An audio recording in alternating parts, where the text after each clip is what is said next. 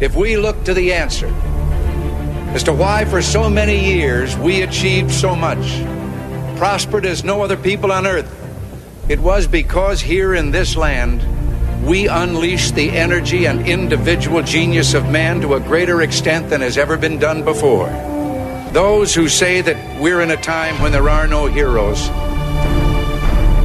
they just don't know where to look. The sloping hills of Arlington National Cemetery, with its row upon row of simple white markers bearing crosses or stars of David, they add up to only a tiny fraction of the price that has been paid for our freedom. As for the enemies of freedom, those who are potential adversaries, they will be reminded that peace is the highest aspiration of the American people. We will negotiate for it, sacrifice for it. We will not surrender for it now or ever. We are Americans.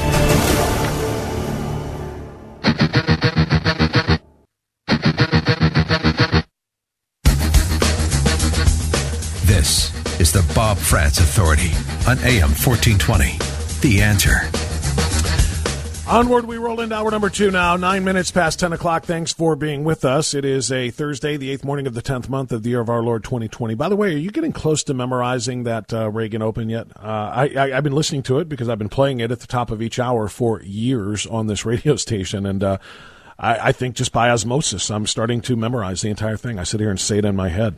Uh, I don't know if I would actually put it to the test yet out loud without actually trying, but just by, by accident, I'm starting to memorize it. And that's a good thing. That's a very, very good thing. That inspiration is something we all need.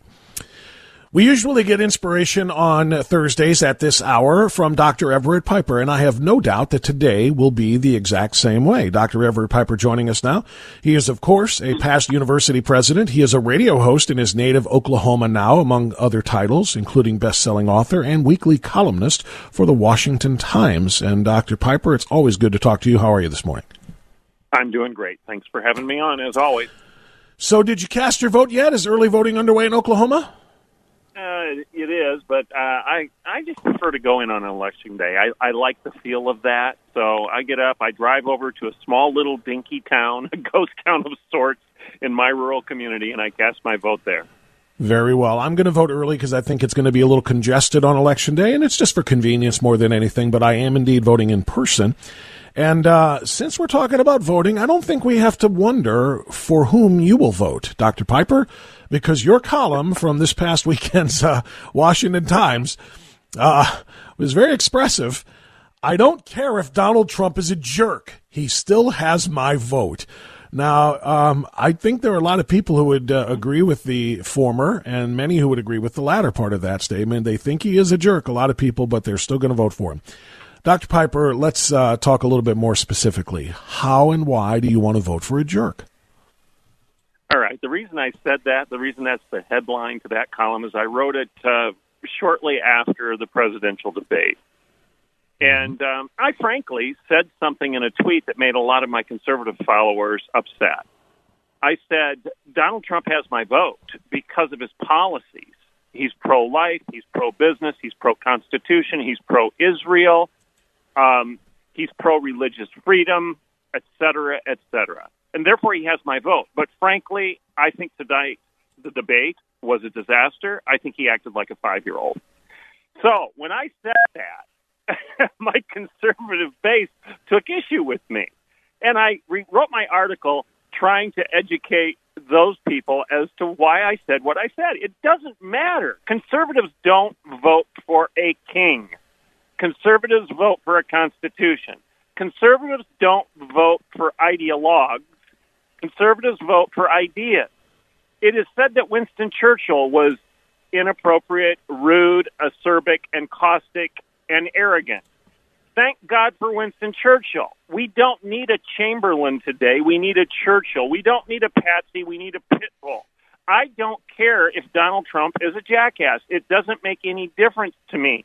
What matters to me is the policies that he has proven through the first three and a half years of his presidency to be a defender of. He has defended my religious freedom at every turn. thank God for President Trump, and it doesn't matter to me if he behaved poorly and if he was ill mannered during that debate. That's my point. Well, I.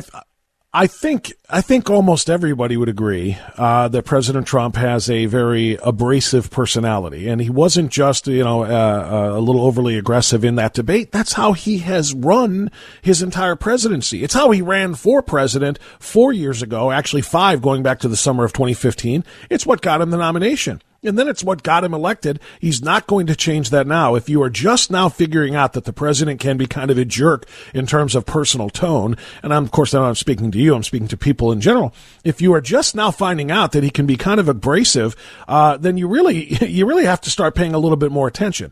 But you're right, Dr. Piper. His abrasiveness is kind of just what you have to put up with in order to get results. I would rather have somebody who is a little bit harsh, a little bit edgy, a little bit aggressive, a little bit mean spirited at times, and he can be.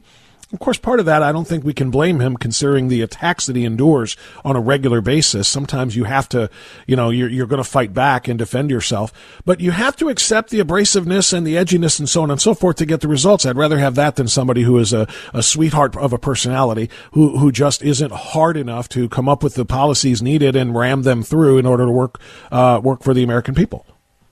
I, I obviously agree and uh, my article uh, got a lot of got a lot of play last week because of the tagline and because of my contention that Donald Trump is a jerk.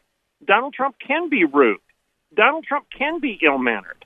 He, I don't know that I would enjoy working for the man. I mean, if he were to treat me like that all the time, I'd probably take issue with that. But here's the thing, right. and I hear this out of I hear this out of millennials in particular. Oh, he's a very mean man. Oh, who cares? who cares if he's a very mean man, if he's a rude man, if he's an ill moral man? And then they'll respond and say, well, you're the guy who has been arguing that character matters. Well, I have been very forthright. If Donald Trump can be proven to have poor character, I'll be the first to point that out and the first to criticize it. But being mean and ill mannered and rude is not synonymous with being a man of poor character. It may be a man that's ill tempered, but not poor character. Winston Churchill did not lack character, but Winston Churchill lacked decorum. In fact, one of the lessons of history on Churchill is this after he was elected to the prime minister's seat, he and Chamberlain entered chambers together they stood and gave Chamberlain a standing ovation, and then they sat down and refused to give Churchill the same because they didn't like the guy. He was a very mean man. Who cares? Thank God for Winston Churchill. Otherwise, we'd all be speaking Let, German right now. Let's bring some context into character versus just kind of being mean. Um, and let's talk about Joe Biden. You wrote this. You included in your article about why Donald Trump has your vote um, some very important lines about Joe Biden. Joe Biden spent a part of that debate last week calling Donald Trump a liar.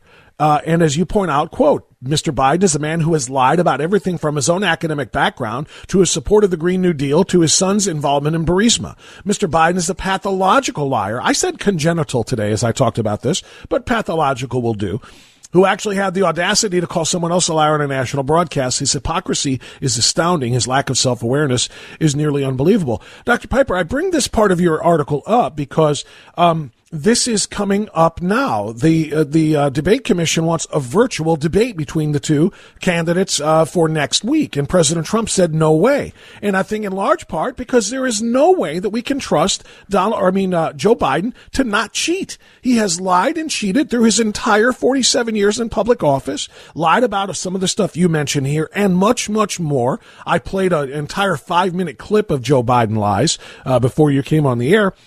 So how can we trust a guy who's been a liar his entire career, a cheater and a plagiarist his entire career, to abide by the rules of a debate um, if he's in his own little private cocoon where there won't be anybody watching him? You can't. And just because some people think that he handles himself with more civility, and I think that's even questionable. I don't find the man to be a civil man. I don't uh, either. He's quick. Te- he's quick tempered. He's very angry. He calls people names all the time. Yeah, he calls people out into the back alley to brawl with him because they disagreed with him in a stump speech. He literally has done that, but yet he's a nice man and Trump is a mean man. So we're going to vote for the nice man who believes in butchering babies, the nice man who's been a pathological liar, whose previous reputation uh, some 40 years ago when he ran for president was that he got caught plagiarizing in his academic career. I mean, I, if I did that, if I got caught doing that, my reputation would never have escaped me. I would have lost any opportunity to be involved in the ivory tower if I would have done what Joe Biden did. And that's proven fact. Mm-hmm. That's not speculation. So why is this man, Biden, a man of character, and Trump isn't? Just because Trump can be a little bit more harsh and firm and acerbic than Biden, okay, fine, I'll grant you that one. But that doesn't mean millennials, listen to me. Millennials, listen to me. I don't care if he's a no good, very mean orange man. I don't care if he's a jackass. He is defending my religious freedom and yours, and that reason and that reason alone gets my vote. Amen to that. That's a big, big part of this. You mentioned butchering babies. So, Dr. Piper, I'm going to use that as our segue after this time out uh, to talk about uh, Joe Biden's faith. Uh, last night, Kamala Harris said that both she and Joe Biden are people of faith. He is uh, described as being a practicing Catholic. How can Christians, Catholics or otherwise, evangelicals, support somebody who supports the butchering of babies? I'm going to get your thoughts on that coming up next on AM 1420 The Answer.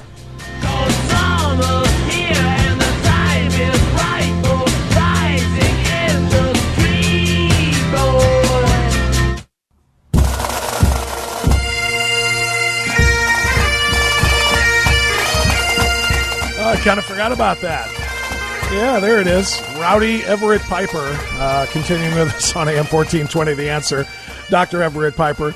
Uh, on a more serious note, Dr. Piper, I do want to talk about the, uh, uh the matter of abortion. Um, Kamala Harris uh, was unable to defend herself, didn't even try to defend herself on that issue last night. Joe Biden has never uh, addressed this either. It's kind of funny.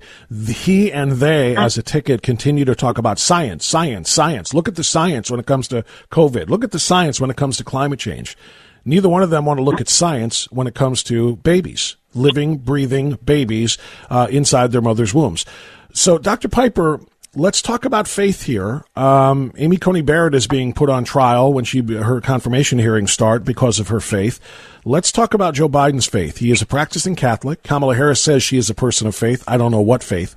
How can people of faith, how can people who who profess to believe in the tenets of a church um, then actively and publicly denounce those very tenets because the church says the Catholic Church says that uh, all life is sacred and that life must be preserved. They are out there advocating for the destruction of that life. How can people who are of faith trust these people who say they are of faith but then violate the tenets of the church?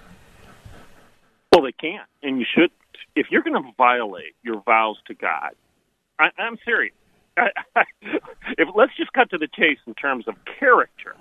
If you are going to publicly denounce and violate your vows to God, your vows to the church, your commitment to the lordship of Christ, if you claim to be a Christian, and let's just say it, if you claim to be a Christian, at very minimal, you should at least subscribe to the lordship of Jesus Christ, regardless of regardless of what denomination or stripe of Christianity you claim. So when Kamala Harris says she's a person of faith and Biden is a person of faith, what faith? What faith are you practicing? Well, I'll suggest I know which faith. It's the worship of the God they see in the mirror rather than the one we read about in the Bible. Because you cannot, you cannot claim to be a Christian and at the same time vote for a party and a person that believes in dismembering children five seconds before they're born and then selling their body parts for profit, which is exactly what Planned Parenthood does and it's exactly what Kamala Harris and Joe Biden say they will continue to prop up with their pen and with their bully pulpit. You cannot tell me that you're a follower of the Lordship of Jesus Christ when you vote against the Born Alive Infant Protection Act, which Kamala Harris has done, which means that if a child, an infant who has survived a botched abortion, is laying on the operating table in a cold steel pan, begging for his life and gasping for air, that the doctor does not have the legal obligation to try to save that human being's life. Kamala Harris has voted for infanticide. How can an evangelical Christian with a straight face endorse a party that celebrates this? They don't just tacitly support it, they celebrate it. It's a tenet of their, I'm going to say it, their faith, their religion, the God they're worshiping in the mirror. Doctor, let's let's uh, add to that um, what happened earlier this summer. The Supreme Court issued its ruling uh, in the what's called the Hobby Lobby ruling, I guess. Um, but they ruled and uh, they upheld a pro-life order from President Trump that protected people of faith, and in this particular case, an organization of faith, the Little Sisters of the Poor, um, from being forced to pay for abortion-causing drugs. Joe Biden responded to that ruling by saying, "quote." Uh, as disappointing as the Supreme Court's ruling is, there's a clear path to fixing it, electing a new president who will end Donald Trump's ceaseless attempts to gut every aspect of the Affordable Care Act. If I'm elected, I will restore the Obama Biden policy that existed before the Hobby Lobby ruling. End quote. So, in other words, Joe Biden is promising as president to force um, you know, people of faith, whether they be Hobby Lobby or the Little Sisters of the Poor or a cake shop, for example, but they will force them uh, to violate the tenets of their faith and provide drugs or prescription or payment rather for drugs and prescriptions that will indeed induce abortion. Yes, and I want to remind everybody, I was a co-litigant in the Little Sisters of the Poor case, all the way to the Supreme Court. I stood on the steps of the Supreme Court with the Little Sisters. I went into the Supreme Court chambers to hear the court debate the case. I stood with the Little Sisters. In a sense, I'm one of them. Now, I want to ask this question How can you be a practicing Catholic and turn around and tell nuns that they've got to buy contraception in their health care? I thought nuns were Catholic.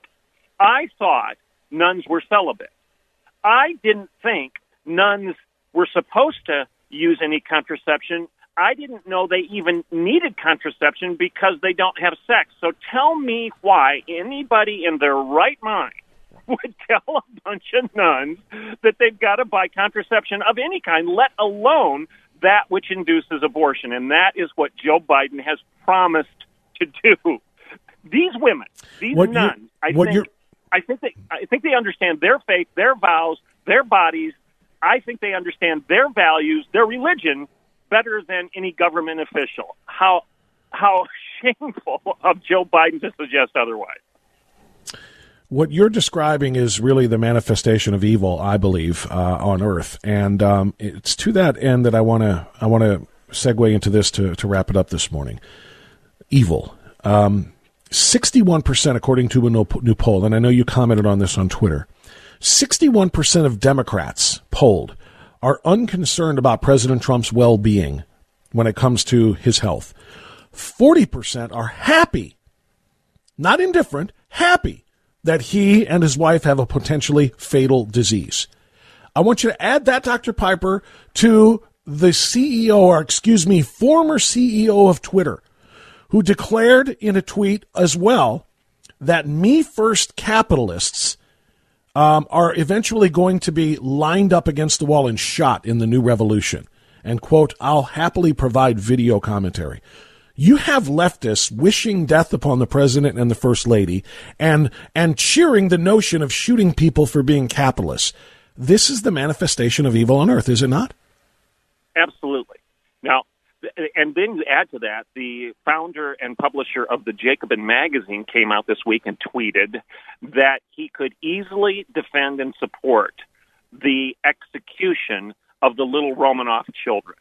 All right. So you've got all of these statements, and this is the party. Again, 61% of Democrats are happy that Donald Trump has a potentially fatal disease. Happy. 61%. Six out of 10 people who subscribe to this party say they're happy and then a former communications director for Hillary Clinton came out and tweeted that she hoped Trump died from COVID. This is the party of love, This is the party of inclusion. This is the party of tolerance. This is the party that criticizes all others for being hateful and bigoted. But yet, yet they spin on a dime when their political opponents' lives might be in jeopardy to the point where they actually admit, as Dick Costolo, former CEO of Twitter, said, you will be lined up and shot. You will be lined up against the wall and shot if you're out of compliance with the social justice warriors in the new revolution. This is not just rhetoric. This is very dangerous. This is very dangerous. I need to shut up. You're at the bottom of the hour. Um, no, no, no. I, I, never mind. I never mind if you go over, Dr. Piper. We've got time, uh, as I've said to you in the past, and what you were talking about is extraordinarily important. And I just want to open people's eyes. I think most people in this audience, their eyes are open, but we need to make sure that uh, other people understand this. This is so much more than just political ideology. This is good versus evil. And I'm going to wrap it with this because you actually tweeted uh, about this as well. And I don't know if it was your quote or if it was somebody else's, but uh, uh, there was a tweet about evil or a comment about evil uh, that I just want to share to wrap this, uh, uh, Dr. Piper. Um, and I don't know if I'm going to be able to do it now. I'm struggling to find it before the bottom of the hour here. Um, about celebrating evil. Do you have that, Dr. Piper? About uh, first, um, it, first. It, I don't. I don't have it right in front of me, but it was probably G.K. Chesterton. But he said that those who talk about evil and celebration of it today will be the first to practice it and promote it tomorrow. So these people here, that are here talking. It is. Go ahead. Yeah, I found it, Dr. Piper, and I'll let you wrap with this. First, we overlook evil, then we permit evil, then we legalize evil, then we promote evil, then we celebrate evil, then we persecute those who still call it evil. And I think that's uh, that's that says it all. And we're at the end of that equation right now if we don't vote properly in November. Very well said, Dr. Piper. Always a pleasure, sir. Thank you so much. Blessings. Bye bye. Dr. Everett Piper on AM 1420. The answer takes us to our bottom of the hour news. We're going to talk with the Undersecretary of the Veterans Administration, Dr. Paul Lawrence, next on AM 1420. The answer.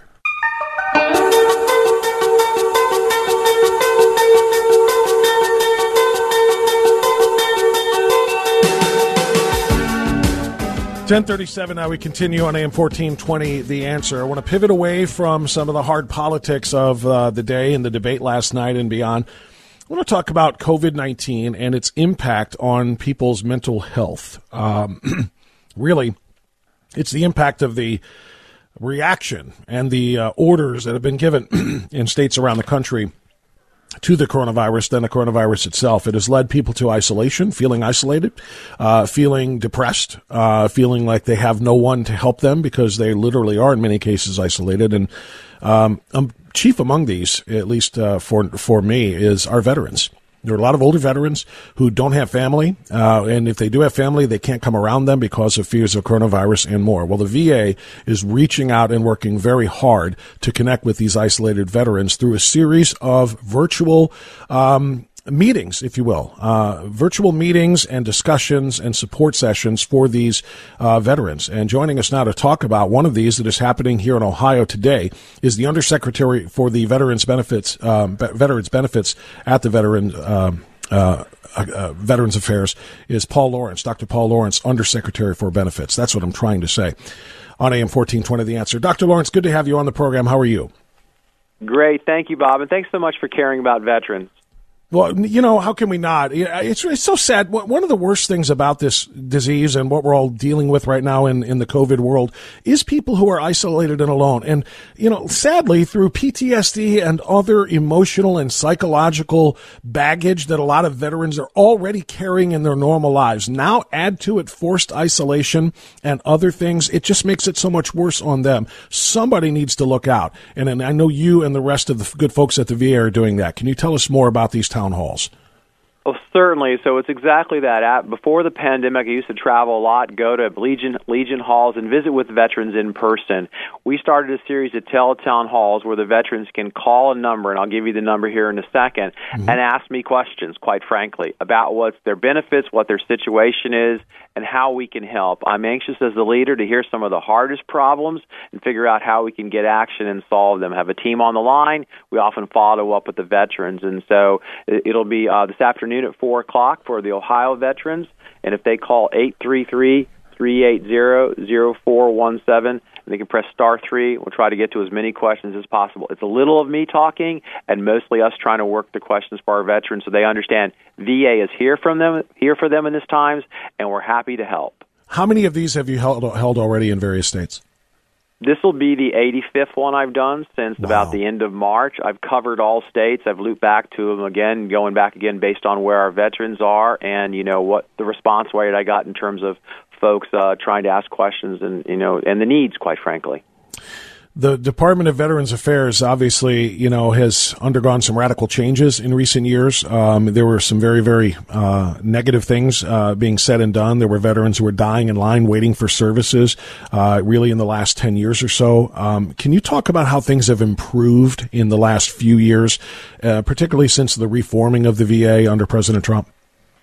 Certainly. Well, you you got it, Bob. President Trump it was pretty clear veterans were going to be at the center of his administration, so that set in motion a couple things. First, the largest budget in the history of whenever, okay, and it continues to grow every year. His commitment to that, but more important than the budget was the tools he gave us. The Accountability Act. You see him joke about it when he speaks.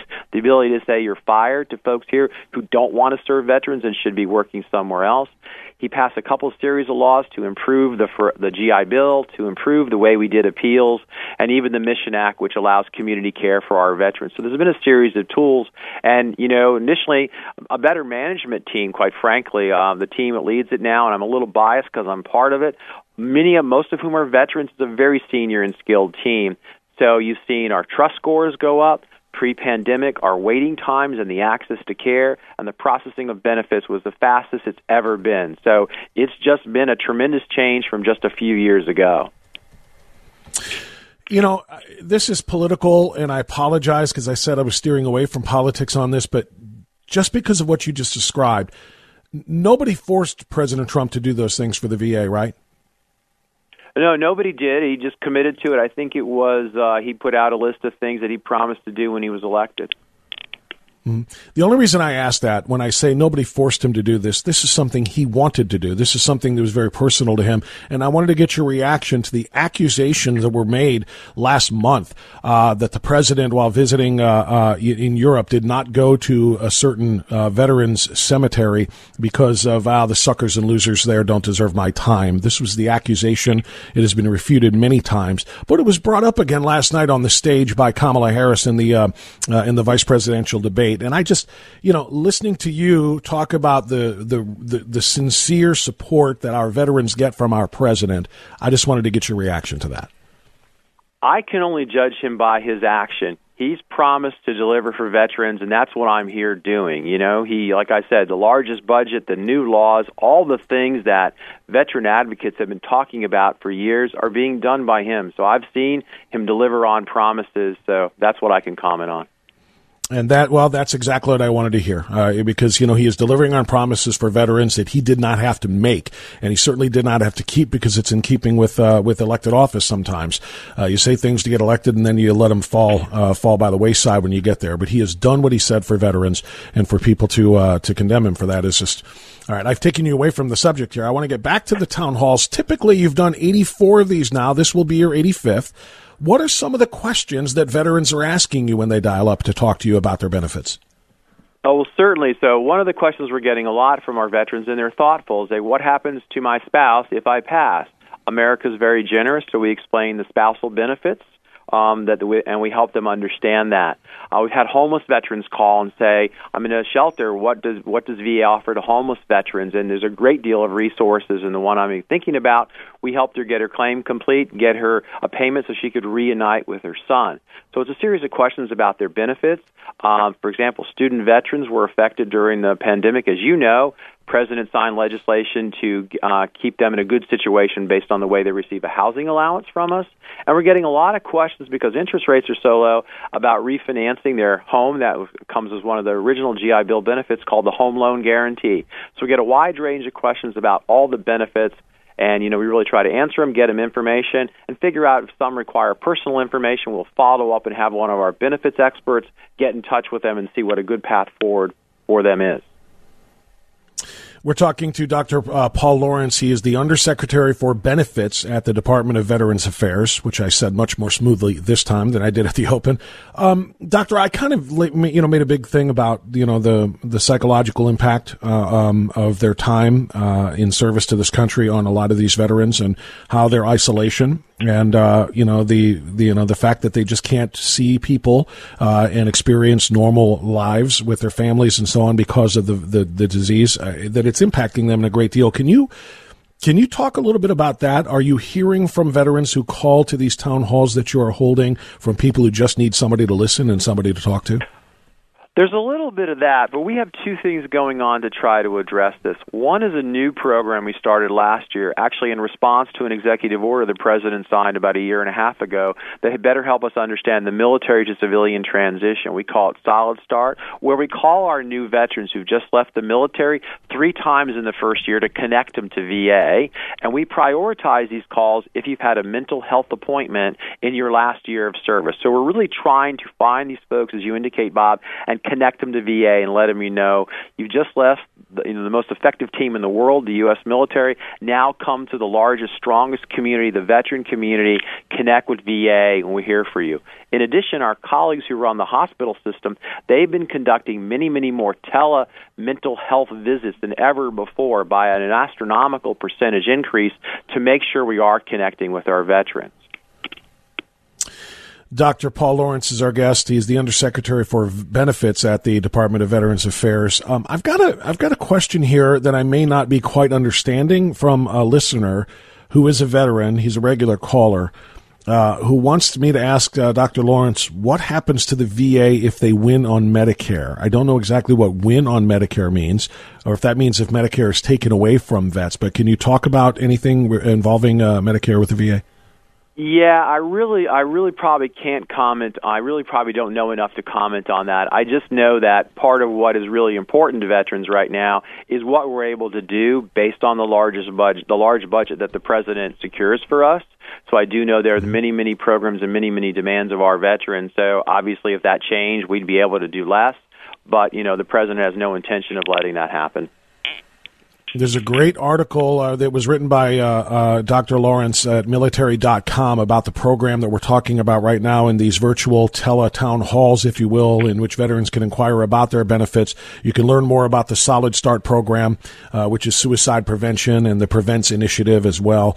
Uh, the things that Dr. Lawrence are talking about is talking about are very, very important. Phone numbers are listed on this article as well. Just look it up at military.com. And I'll post this on my Facebook page as well so people can see it. Today's uh, teletown hall for veterans is uh, in Ohio is at four o'clock. How can somebody who is interested in reaching you uh, be a part of this? Sure. Simply call 833 380 0417 and you'll be asked to press 3 uh, press 3 and you, and you can pose a question. So if you've got questions for Dr. Lawrence and the staff there at the VA, the uh, uh, benefits and special operations during COVID 19 tele- telephone town hall is today at 4 o'clock. And if I heard that number right, 833, I'm writing it down, 380 0417, correct? That's right, Bob. Thank you. Dr. Lawrence, thank you for what you're doing for our heroes uh, and those who have uh, fought and laid it on the line for this country. It's so incredibly important, and we appreciate it, sir. Thank you so much. Thank you so much, Bob. You got it. All right, that's Dr. Paul Lawrence. I, I, can't overstate the part about veterans isolation. We all know the statistics um, that somewhere in the neighborhood of 20, 21, 22 veterans take their lives every day um, because of a variety of things in their lives um, depression, uh, psychological disorders, PTSD, and other things that take hold, drug addiction because of some of the things that they experienced. And add that to COVID and the isolation that comes with it, and it just gets worse. So I cannot, you know, state strongly enough uh, that people need to look into this for their loved ones. If you have a veteran who struggles, or maybe if you are a veteran who struggles, the Solid Start program that I just talked about, uh, which is suicide prevention for veterans, it is uh, something that was started and funded by President Trump. Um, it's just extraordinarily important. And you can reach the VA at any time if you want to learn more about these things. at 800 273 8255. I'm going to read it again in case you want to write it down for your veteran and your family or for yourself. 800 273 8255. And uh, the VA doctors uh, and, and staff will continue to meet with veterans wherever they are, getting them connected however they need to be, whether it's in person or virtually. Call 800 273 8255. Very, very important. And then, as far as today's event, like I said, we just got it from uh, Dr. Lawrence. If you would like to be a part of the teletown hall today for veterans in our state, call eight at four o'clock this afternoon. Call 833 380 0417.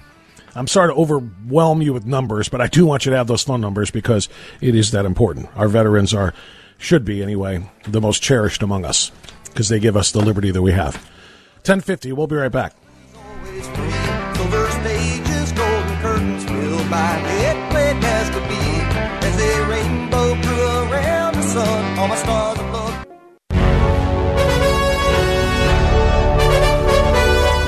All right, 1055. Final segment of the authority, as always, is a short one. but thanks again to Dr. Lawrence. Thanks also earlier to Dr. Everett Piper. Great stuff. If you missed any of the interviews on the uh, authority that you want to hear, uh, make sure you check the website uh, really almost immediately at the end of the show. You can check it out at WHKRadio.com. Go to the podcast page, go to the local podcast page, and yes, indeed, find the hour you are looking for. So, Dr. Piper, and we usually label those as to who or what was discussed um, in each hour so you know exactly what you're looking for. But that's at WHKRadio.com. Also, even easier, put it on the, uh, or get the app rather uh, because we put it there as well. Just download the free mobile app. Go to your Google Play Store or your Apple App Store and look for 1420 The Answer. Download it, then you can uh, have all of that stuff at your fingertips. Mikhail is calling from Beachwood about voting on AM 1420 The Answer. Hey, Mikhail, go ahead, sir. Yes, I called in yesterday to report a 58, 59 minute wait um, at the 12 o'clock hour in Cuyahoga County Board of Elections. Yes, you did. Drove drove through uh, three people to vote yesterday. No lines, zero lines at the two o'clock hour. This is some great news for the Donald Trump uh, campaign and the Republicans because Cuyahoga County is supposed to be the source of great many votes for the Democrats. Cautiously optimistic, but if anyone's considering uh, early voting in person, uh, things are looking good right now. That is good news indeed, and I'm glad to hear that. Thank you, Mikhail. I appreciate it. Look, I hope more and more people do the early voting. I used to be a bit of a an opponent of the early voting idea only because people were voting before you know debates even happened. For example, if debates are going to uh, change your mind, I really didn't like the idea that people could go out there and vote before they even heard what they had to say face to face. I have altered my opinion and my view of that in the last few years, and in fact.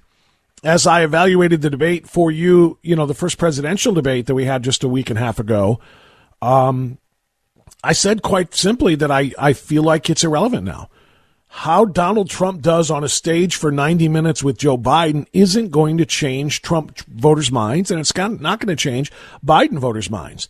And I think that the undecided vote, which typically decides elections, is so small anymore because everybody is pretty much firmly entrenched in a camp that the debates can't really matter. So, because of that, I have embraced early voting much more than I ever have before. Um, if you know who you like, Moreover, if you know what you like and what is important to you, specifically talking about law and order versus anarchy in the streets, capitalism versus socialism in business, uh, lower taxes or higher taxes. You know, if you, you know, open borders versus uh, controlled border in a sovereign state.